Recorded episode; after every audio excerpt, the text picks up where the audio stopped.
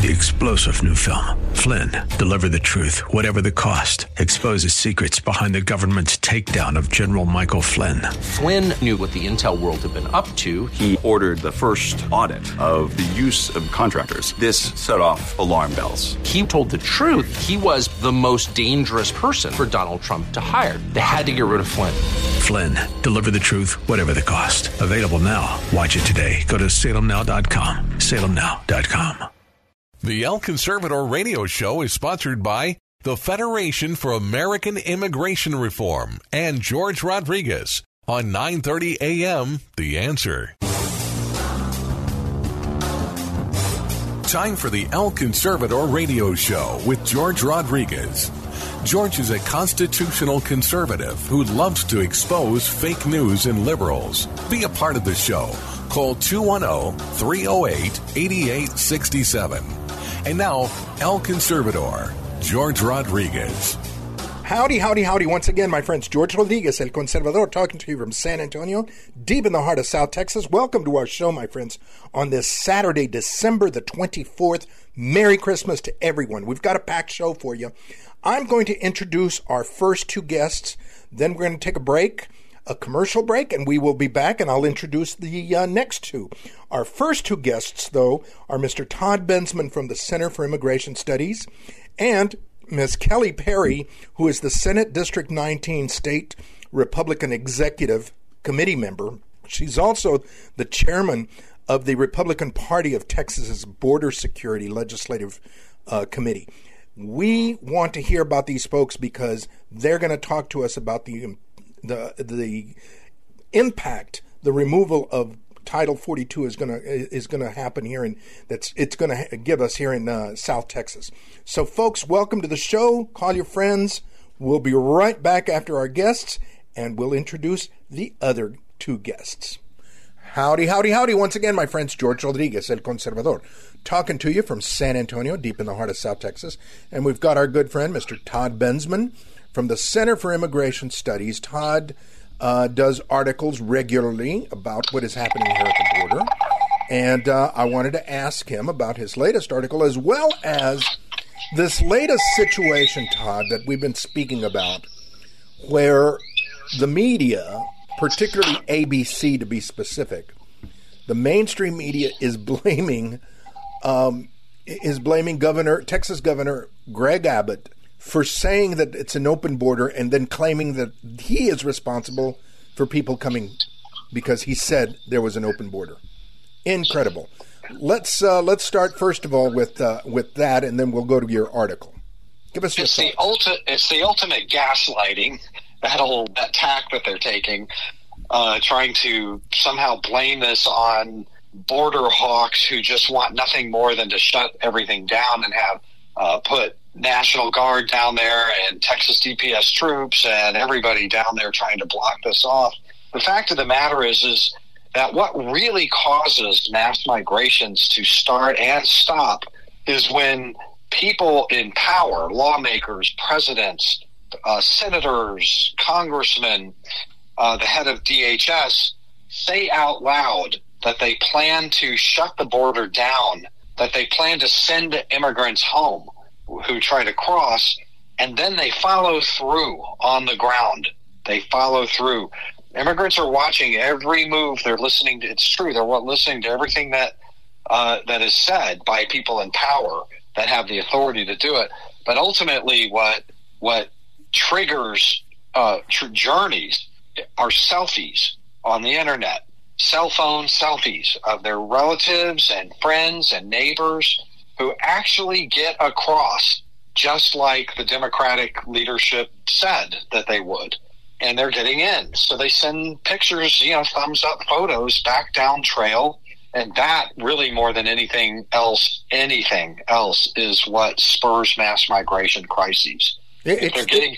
It, really is amazing. I mean, we we have seen that here in San Antonio at the Migrant Center, where they are constantly walking around with their cell phones telling their friends back in uh, in in Caracas or wherever, telling them that um, you know they made it. It's ubiquitous. I mean that that is the live real time intelligence network are the cell phones. And I never met an immigrant who didn't have the most modern iPhone uh, that you can get your hands on, pretty much. And everybody's connected to chat rooms and and and what what they all are watching. Uh, I know this because I'll sit there with them and watch them do it, and they'll explain it to me. Uh, what's happening up trail? You know, what's Amazing. happening up trail? That's amazing. And then they turn around and they blame uh, Governor Abbott because he used the phrase "open border."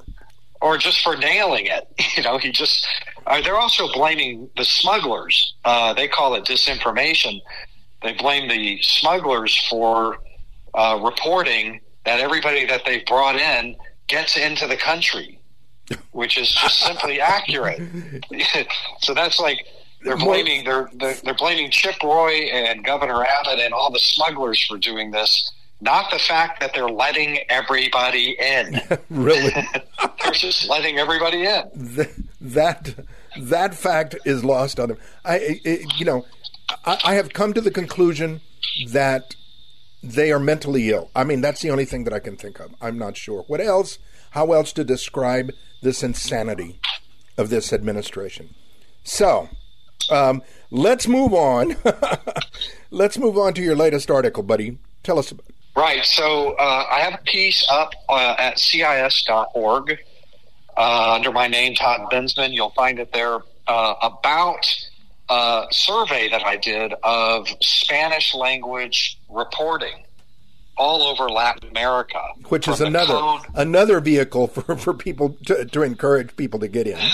Speaking of which, uh, because um, because the American uh, media establishment has decided not to go anywhere near uh, South America or Central America and not to interview any of the migrants.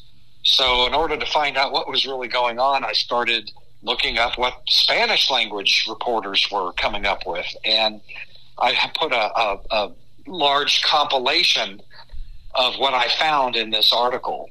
And the, the, the key findings are that there is a very significant march of a new a new wave, a, a new uh, you know human uh, wave coming for the end of Title 42, and expressly because Title 42 is ending, which the significance of that is that it, it, it makes the U.S. asylum system available to them. Title 42 blocked the asylum system from a whole lot of them and now they're going to be able to access the asylum system. Why is that so important? Because the second you cross the border and say, I want asylum, you're in forever.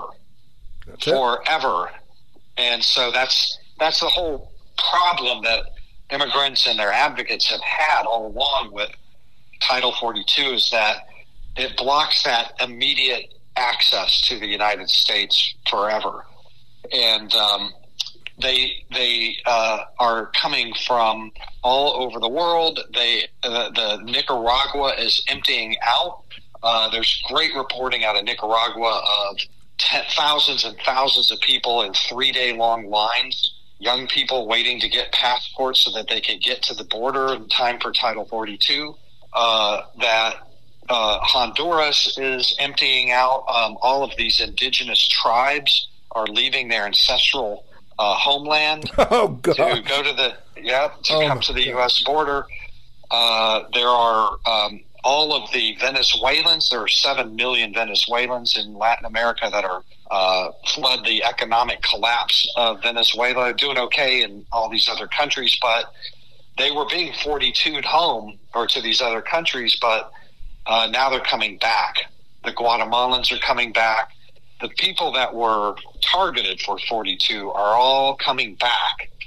And they're coming back in such huge numbers that in one case, uh, a couple, a week or two ago, it overwhelmed a small town in southern Me- Mexico and they went bankrupt. They had a camp, a migrant camp there, and they just simply, the town went bankrupt from all the, the volume coming through, and they had no choice but to close the camp, and 15,000 immigrants were just like walking north, you know, on the roads with no food or anything. Um, we have had we have trains that are that are packed with people on the roofs uh, coming through uh, from the southern provinces of Mexico to the northern ones.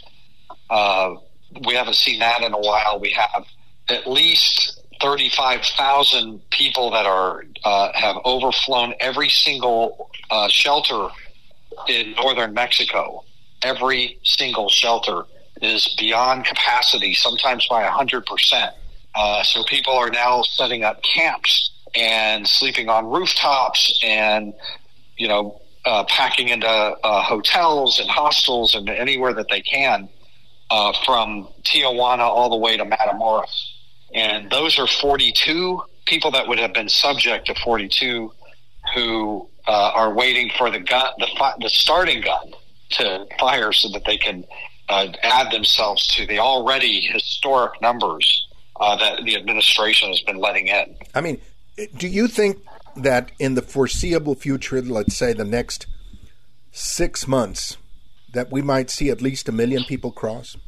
Well, the intelligence community is is estimating that at the high end, you know, five hundred and forty thousand a month could come in. So, I mean, if they hit that high end, and that's just th- that we know of, they're Yeah. going to be runners and gotaways, but it's possible. It is possible. That- I, I hope not. In, in a six month period, we would get a million of them. Wow. That- Well, that- no, in a, in a no, in a two month period. Yeah, in a two month period, we would get a million. Yeah. Incredible. Yeah, and at, and at the low end, they, they were talking about three hundred and twenty thousand so, a month. So you would still have, you know, I mean, the numbers that they're yeah. that they're talking about are pretty astronomical. We'll see what actually happens, but you know, the other thing that was interesting about the the Latin American coverage of this is that there is no debate whatsoever about what why these people are coming. It's not disinformation from Greg Abbott or the smugglers. They're just telling the reporters we're coming for Title 42. Yeah. Well, we've been told And we've been told no the same question. thing. Yeah, I mean w- w- the the inter- the interviews that we've done here in San Antonio, we've been told the same thing that they're here because it, the opportunity is there. Whether it's Title 42 or whether it's an open border, they're here because of that. Well, they're coming because they are getting in. That's it. and they all know they're getting in. They're being let in by the millions. They have been let in by the millions Yeah. already in the last two years. So, you know, it's, they don't need Greg Abbott to tell them the border's. Exactly. They knew it. Listen- they knew it when it was happening. Right. Yeah. We've got only about a minute uh, here. Um, give us your assessment, real quick, on on on um, this whole situation in the next few months. I mean, is it gonna? I mean, do we see any kind of let up at all? It's hard to say uh, because we just have we don't have any precedent for this, George. Yeah. They're just we've never had something like this happen, so we just don't know what's going to happen. Um, it looks like once Title 42 is gone, that the administration is planning to just pipeline everybody into the country who shows up at the border. They're saying they're going to be they're going to put uh, everybody into removal proceedings, but that's a misdirection and it's dishonest. It is. When when you put people in removal proce- when this administration puts people in removal proceedings, that means they're they're in the country for a year or three. Plus, And plus they they just pay. disappear. Yeah. Plus they pay. They're paying. Uh, th- there's a grant for uh, attorneys to defend them. So you know Yeah, they're not. They're never leaving. they're not going to leave. They're not going to leave. That's You, all there is you to can. it. There are there are already 12 million people who have been living in this country who are in removal that Right. have been ordered removed and are in removal proceedings, and they're they've been here for 30 years. And You know, that- that does, that that- means all we're going to do is increase that number. Listen, buddy. misdirection. Yeah, we need we need to close out. Tell the folks where they can follow you. Yeah, you can follow me at T Bensman at Twitter, and uh, also I'm on GETTR and Truth Social. You you got it. Once again, my friends, we've been speaking with our good buddy, Mr. Todd Bensman from the Center for Immigration Studies. Thanks for giving us an update. Thank you. Once again, George Rodriguez, El Conservador. Howdy, howdy, howdy. Once again, my friends, George Rodriguez, El Conservador, talking to you on KLUP 930 AM radio. And uh, we've got our good friend, Miss Kelly Perry.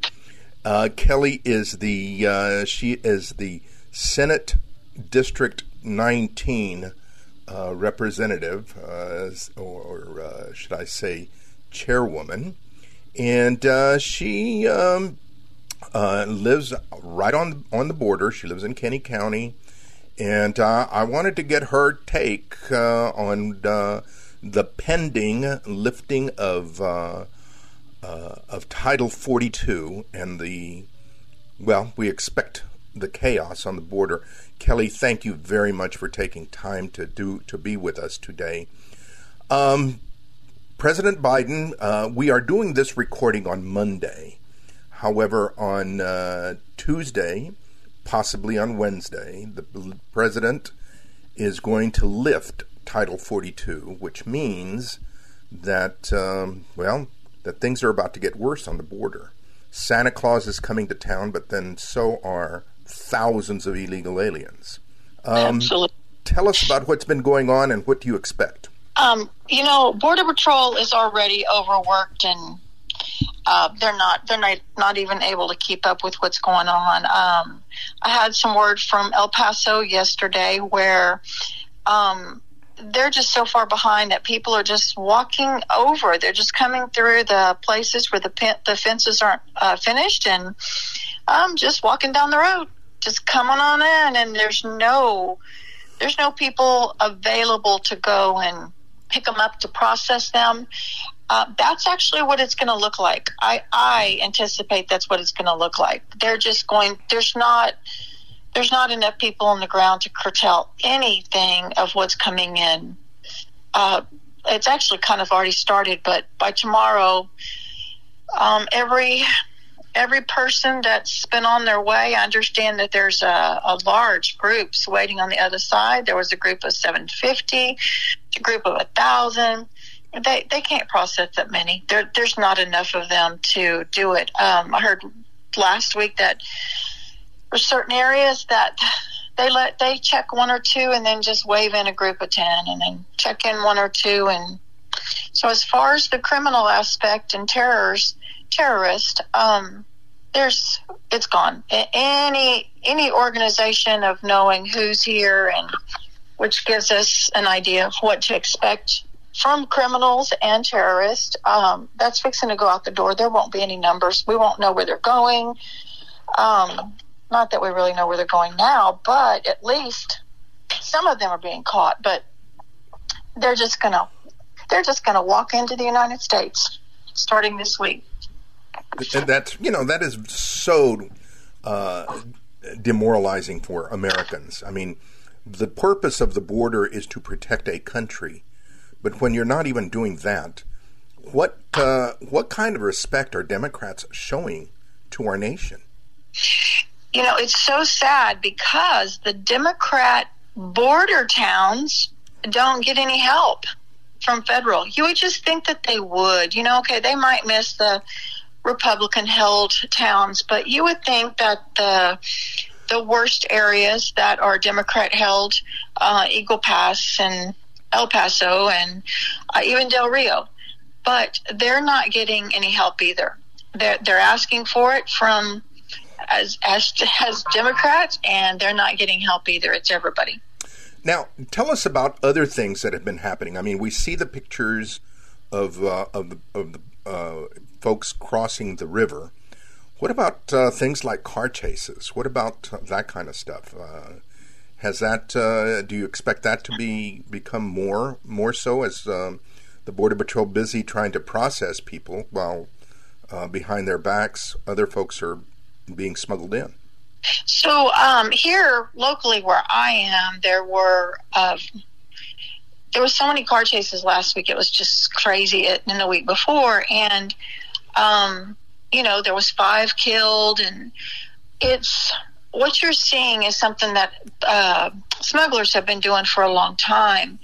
But you know, we're very limited on our um, deputies and DPS helping, and they they they have a game you might want to call it where um, they send five cars through and the first one or two are picked up in a chase or pulled over or something, and then that allows the rest of them to come in. They just drive right by because we are of you know focusing on one thing and then they're doing something else.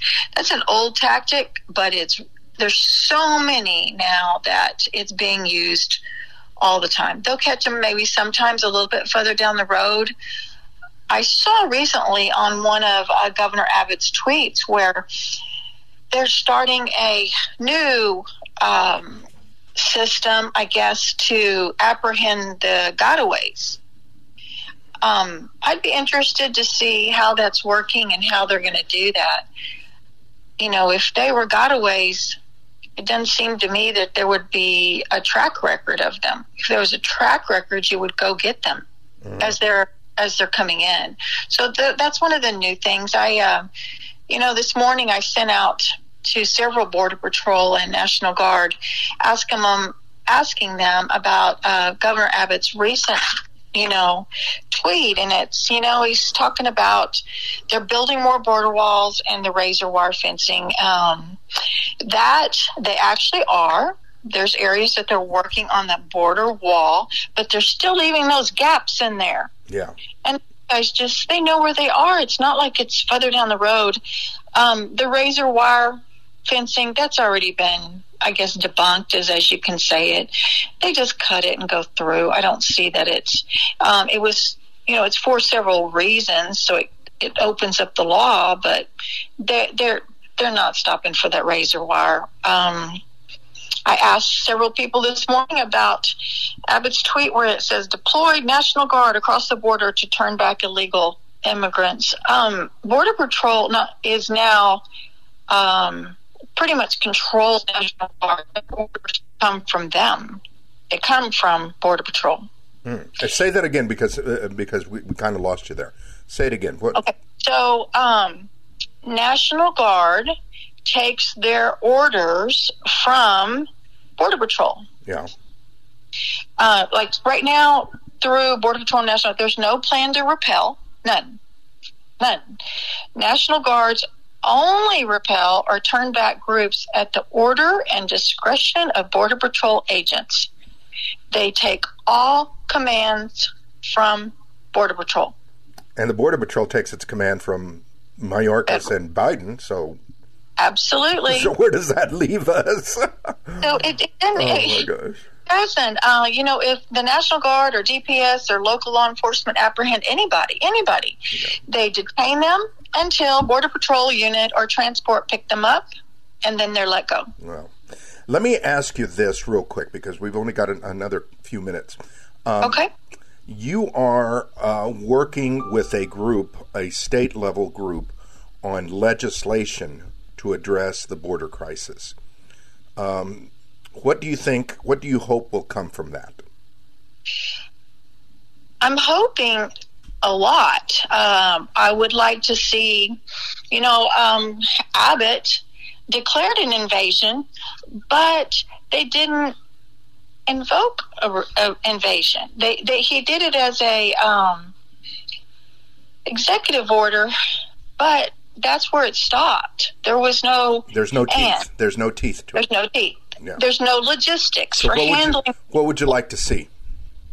I would like to see uh, full plans. I would like to see committees and people being put together by the governor to actually do the logistics on what we would do if we declared an invasion. It's the same way with the cartels. You know, we declared them a terrorist, but okay. Now what? So what I see that just keeps happening. He does an executive order, and then people believe that something's coming from it and it just stops with those words being printed.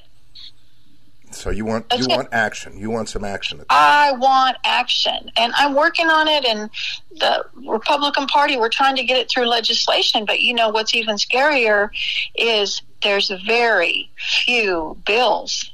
You would think that everybody would have done something, right, to show that their support against stopping the influx coming across the border. But as of today, um, I would tell you maybe four. Maybe four. Gotcha. Yeah, because they're not. Nothing's coming from it. Yeah, and and these bills, you know, how much support they're going to get because they are going to get opposition from the Democrats. So who knows yes. where that goes anyway.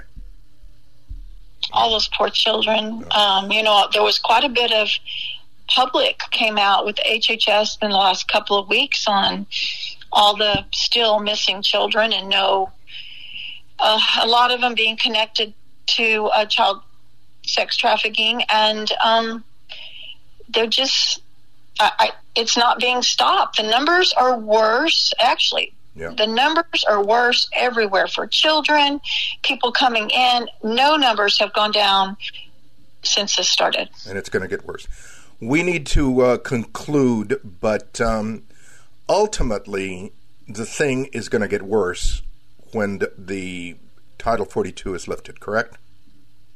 Yeah, there's no way to feed all those people. Yep, you got it. And, you know, once again, folks, all of these folks have never paid taxes, but they are going to take advantage of, of our tax money and our uh, public services that we pay for our tax with our taxes. So, where's the fairness in that? I ask you. None. None whatsoever. Kelly, thank you very, very much. We've been speaking with Kelly Perry, the uh, chairwoman for uh, SD for State Senate uh, District 19. Thank you very much for being with us. Okay, y'all be careful with this cold coming in. Yes. Once again, George Rodriguez, El Conservador, talking to you from San Antonio. Take care.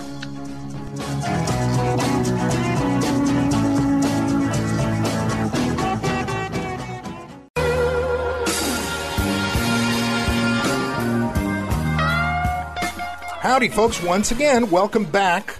Uh, after our break, George Rodriguez, El Conservador, talking to you from San Antonio, deep in the heart of, South Texas. Our next two guests, my friends, Mr. Ron Kovach is uh, the FAIR spokesperson, per, spokesperson in Washington, D.C. for the Federation for American Immigration Reform. He's going to be telling us about um, the uh, legislation, the new coming, the incoming Congress, what are the headaches that we need to prepare ourselves for, and uh, what are the hopes and fears we've got. We also have um, Mr. John Zadrozny, who uh, was an advisor to the in, to uh, President Trump.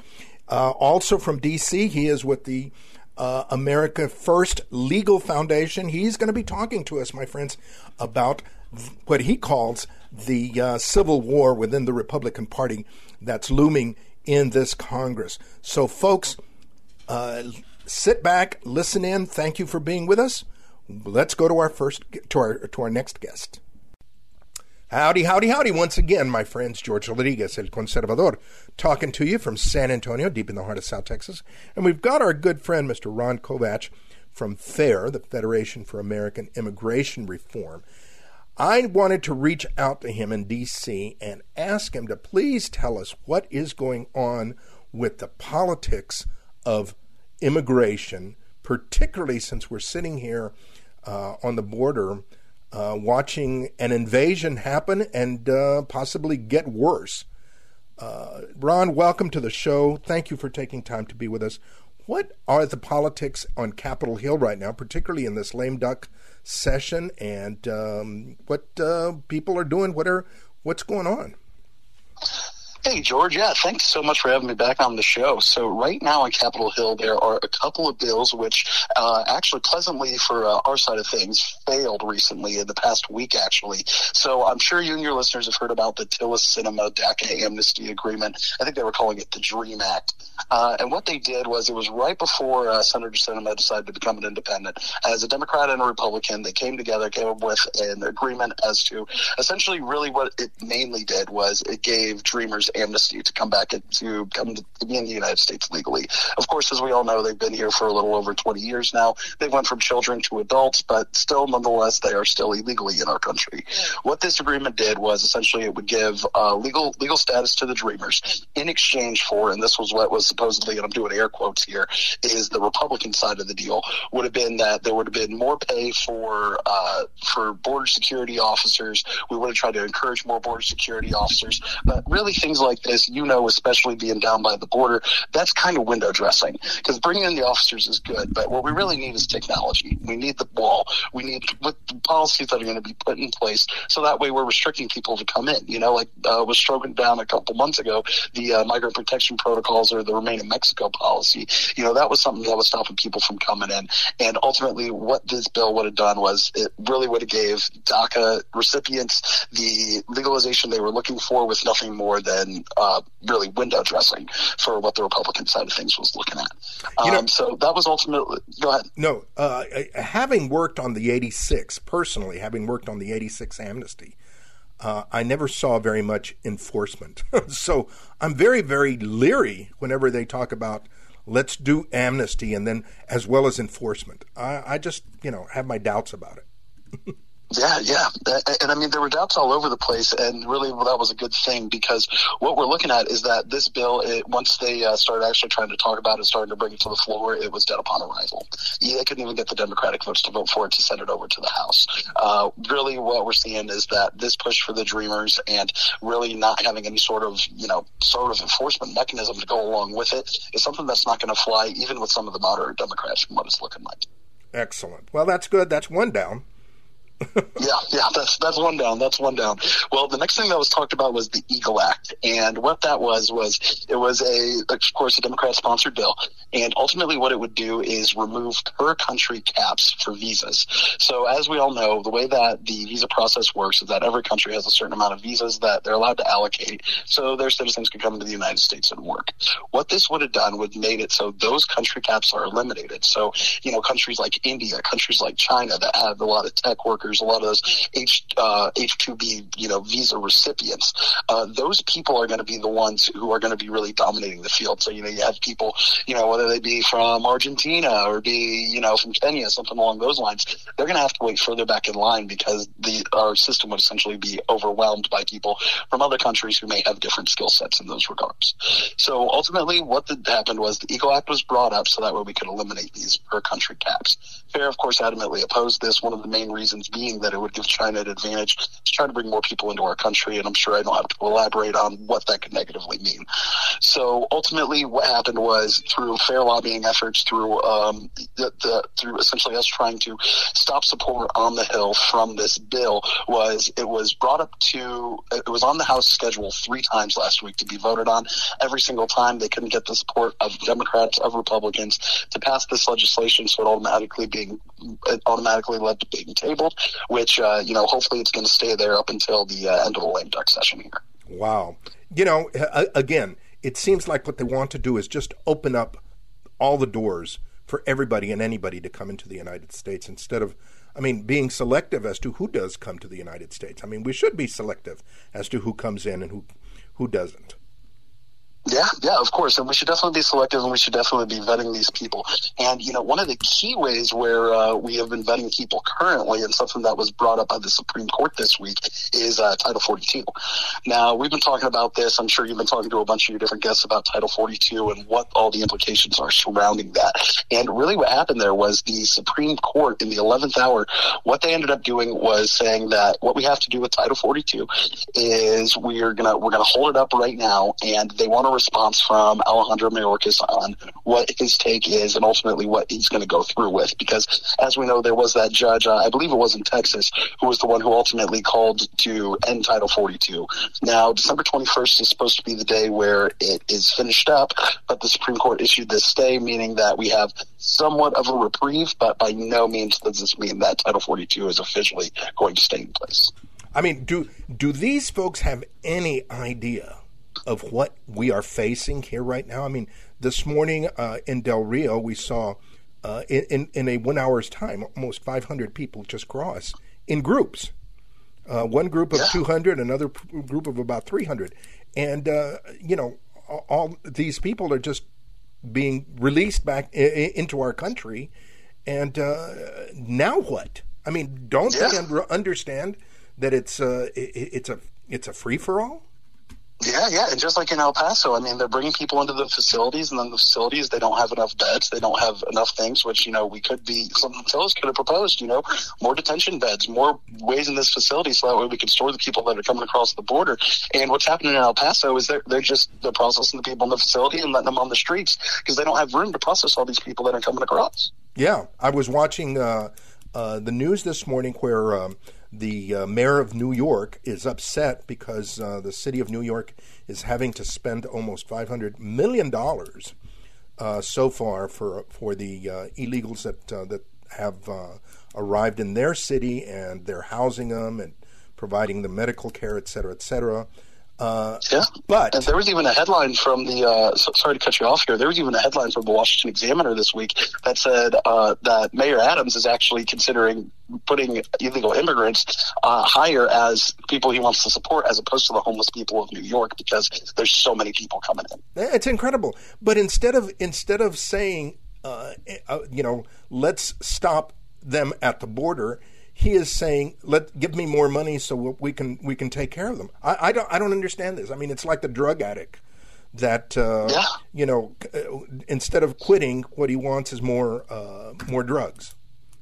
Yeah, yeah, and you know one of the one of the saddest things about all this is that you know he's proposing more and more money for illegal immigrants who are coming in. He's gone as far as to propose bringing in a cruise ship for them to live on, giving them a hotel to stay in, all these different things. But it's the homeless people in New York still don't have any sort of support. He's not calling in the National Guard to try to help them. He's not trying to give them any sort of extra benefits. And I mean, these people, I mean, whether it's mental illness, I mean, some of them being previously veterans, things like that, they're losing out on this support because all they want to focus on is the illegal immigrants who are coming.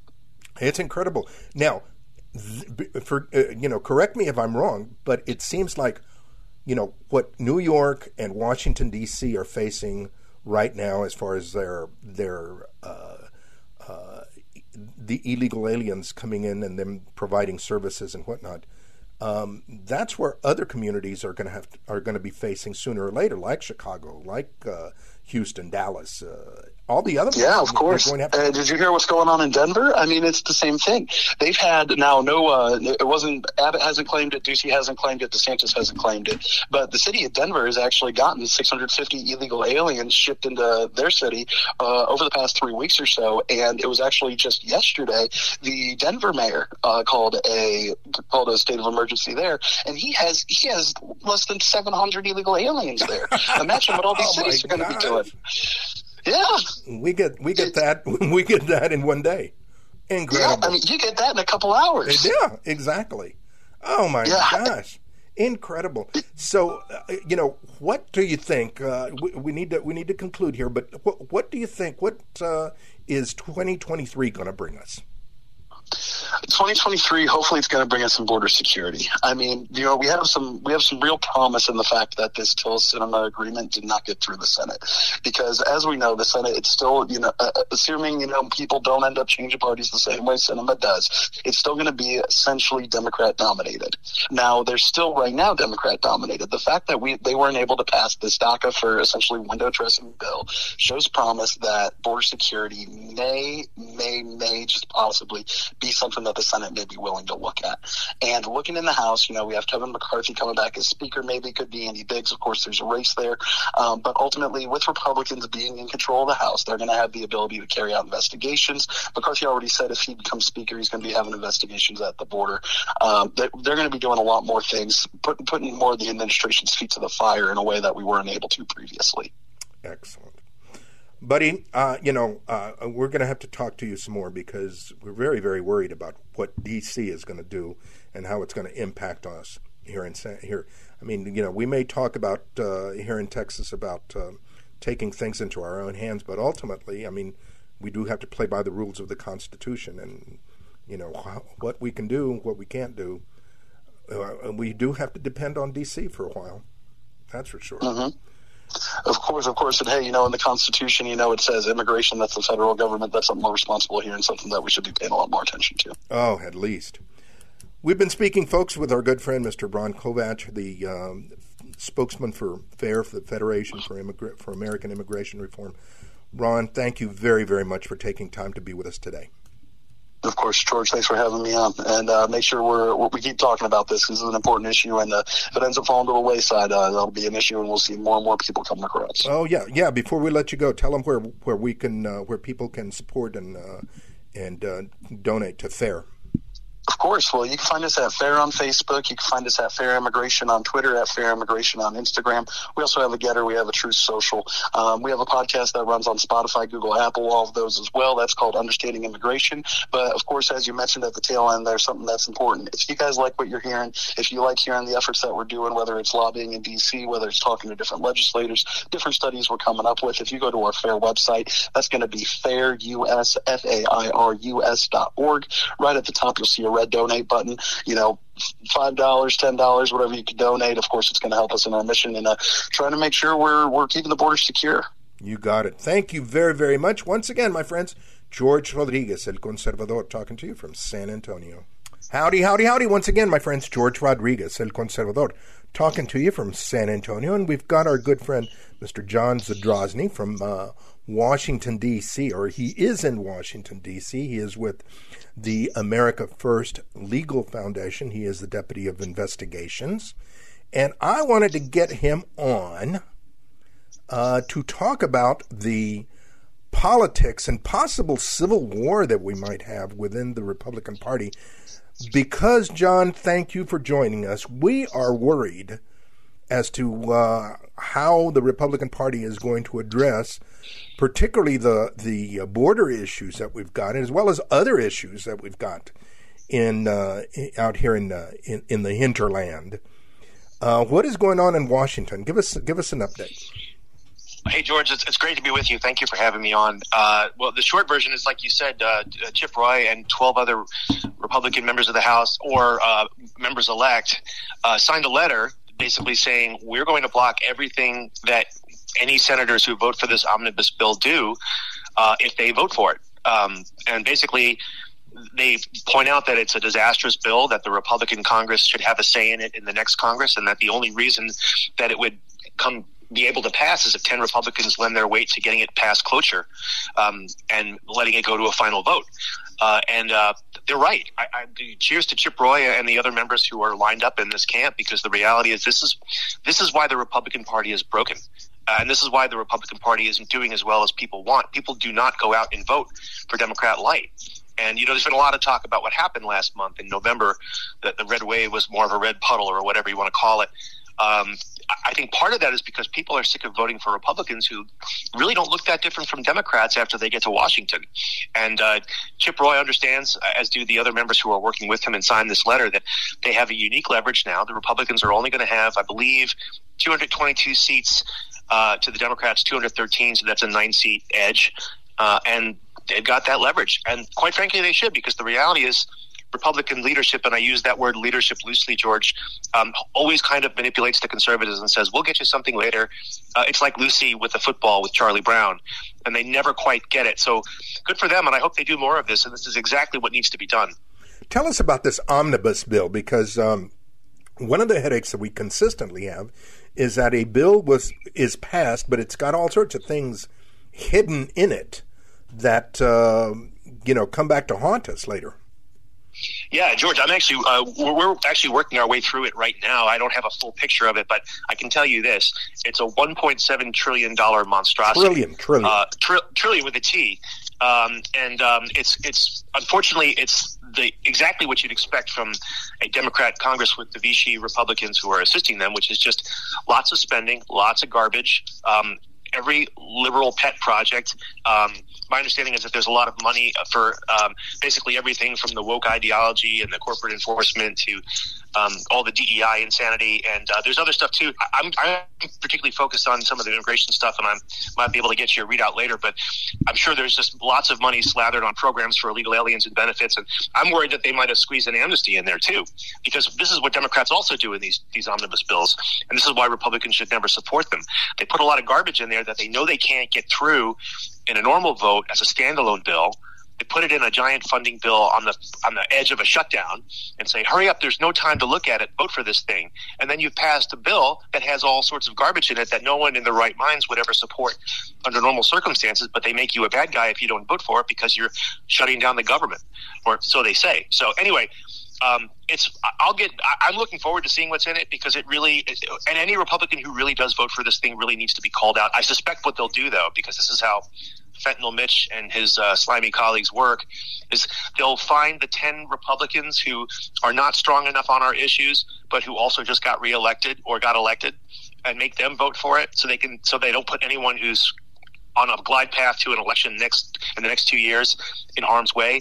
Um, but uh, I don't know. We'll see. We'll see what happens. I mean, uh, Chip Roy is my congressman, and I know that he has been criticized a couple of times, very, very much, because he won't uh, he won't vote on something that he hasn't read. Yet I remember the famous quote by Nancy Pelosi when the um, when they passed Obamacare. Uh, well, let's pass it so that we can so that we know what's in it. Uh, I, it just, I mean, is this how they're operating?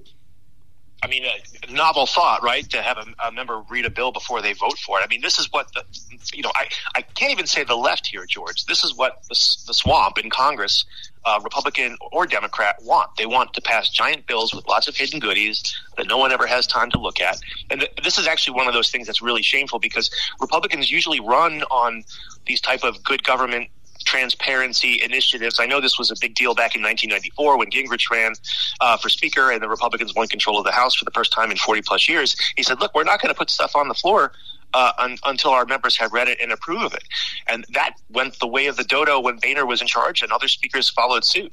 And it's a reason why Republican voters hate the Republican Party because they say they're going to do things differently and they do the same exact things Democrats do.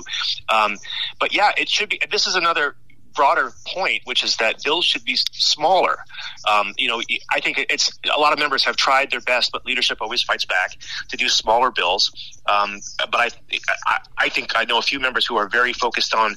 I want to do a bill that the average American can read in less than ten minutes, and I think that's a pretty good standard. The problem is getting Congress's attention on something for longer than five minutes is hard, and so there are the other members who say, "Look, the only way we're going to cover issue X and get a bill passed is if we put a lot of stuff that everybody wants in there. We're not going to keep going back to the well for this bill."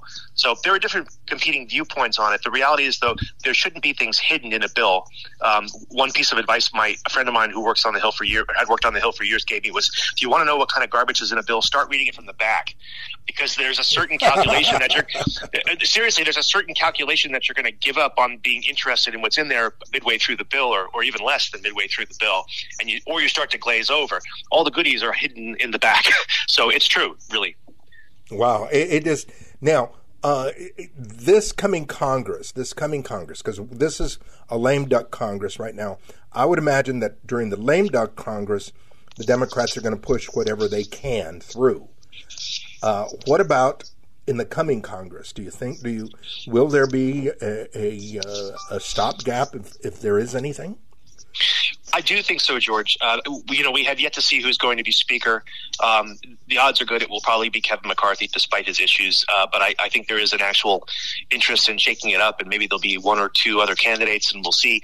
I know uh, some chair races are not decided either. That could make a, a, real impact. There are some some good members who could be chairs, but they're fighting it out with other people, and we'll see if we'll see who lands in those roles. That will have an impact on how things go both legislatively and in terms of investigations. Um, I, I, think um, it will be fine in the sense that the Republicans. I mean, I I'm one of the few people. I shouldn't say this out loud, but one of the few people who's glad the Republicans didn't win 250 seats this year because by having a slim margin, it actually makes the conservatives in Congress that much more powerful. And so you've got the Chip Roys and the other guys on that letter who are going to be involved in making sure that we're not they're not voting. I mean, you literally need basically you can't lose more than four members um, in this in the next Congress if you're Kevin McCarthy or whoever speaker, because if you lose five members, you don't win that vote.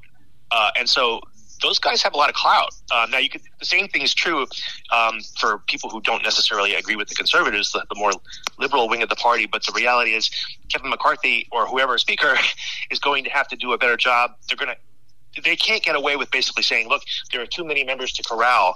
Um, because if Kevin McCarthy starts losing vote after vote after vote because the conservatives are peeling back and you've got a bunch of liberal Republicans voting with Democrats, he's not going to maintain the speakership. So it's it's an interesting dynamic. I think they will be mostly good.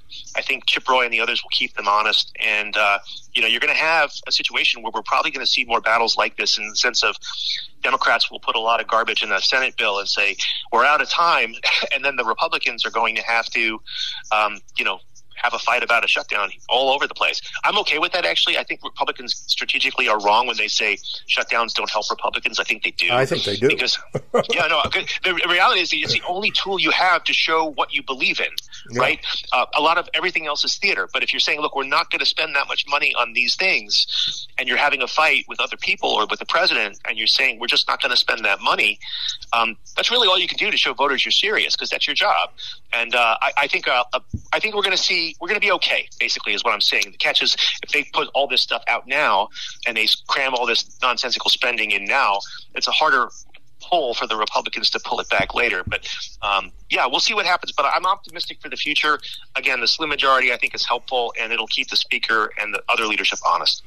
Real quick, do you think uh, that um, the issue of immigration is going to get addressed in a positive manner. I mean, in a in a helpful manner for us down here in the in in the uh, uh, along the border this coming year. Uh, unfortunately, I mean, in terms of what the Republican bills, uh, Republicans would do in the House, maybe. Um, I think there's a lot of potential to use the spending tools, like we were discussing, to curb some of the problems. I mean, the reality is the federal government just is slathering money over all these agencies, but they're not doing their jobs. The real problem is Congress only can go so far. They can only withhold money or provide money. If you have an administration like the current one that refuses to enforce the law, you have what you have. So the reality is, not very much is going to change from an operational perspective, uh, unless there is a change in the White House, and so that's going to be two years away at the very least. Yeah. Um, you know, and the reality too is that they could. I think one thing that could have a meaningful operational impact and chill some bad behavior is I think the House should impeach uh, Alejandro Mayorkas. I think that absolutely needs to happen. It's not a question of do, do we like him or not? Is he a nice guy or not? It has nothing to do with that.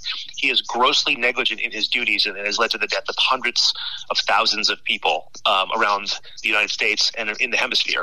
Um, you know, Americans dying from fentanyl, people being trafficked in the hands of cartels, children being beaten and raped all of that is on his hands. And quite frankly, his his removal would be a strong message saying, "Look, you're not going to be able to stay here. You can't not serve the American people and make a ton of money and be famous and all that. You're going to lose your job." And you know, I, honestly, I think at some point, if there is a Republican White House, if we're ever allowed to win an election again, there needs to be a criminal investigation of the people who were this grossly negligent in our federal government, because people literally have died as a result of drugs and violence. So it has to be dealt with. You got it thank you very, very much. We've been speaking with John Zadrozny from the uh, America First Foundation, Legal Foundation in Washington, D.C. John, thank you very much, as usual, for taking time to be with us. My pleasure, George, and have a Merry Christmas. You too, and your family too. Once again, thank my you, friends, George. George Rodriguez, El Conservador, talking to you from San Antonio.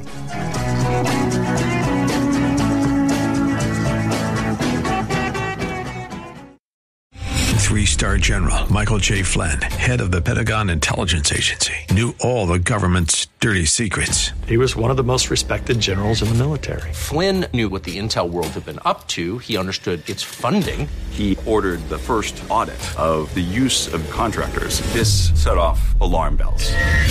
The explosive new documentary, Flynn, Deliver the Truth, Whatever the Cost, uncovers the facts behind this scandal. Flynn told the truth. He was the most dangerous person for Donald Trump to hire. I find out the worst enemy that I'm going to face in my life is right here in America. They took my assessment and they wanted me to change it. And I was like, I'm not changing it. They had to get rid of Flynn with in depth interviews, archival footage, and never before seen personal records of the man behind the headlines. I just felt like I was drowning. Flynn, deliver the truth, whatever the cost. Available now. Watch it today. Go to salemnow.com. Salemnow.com.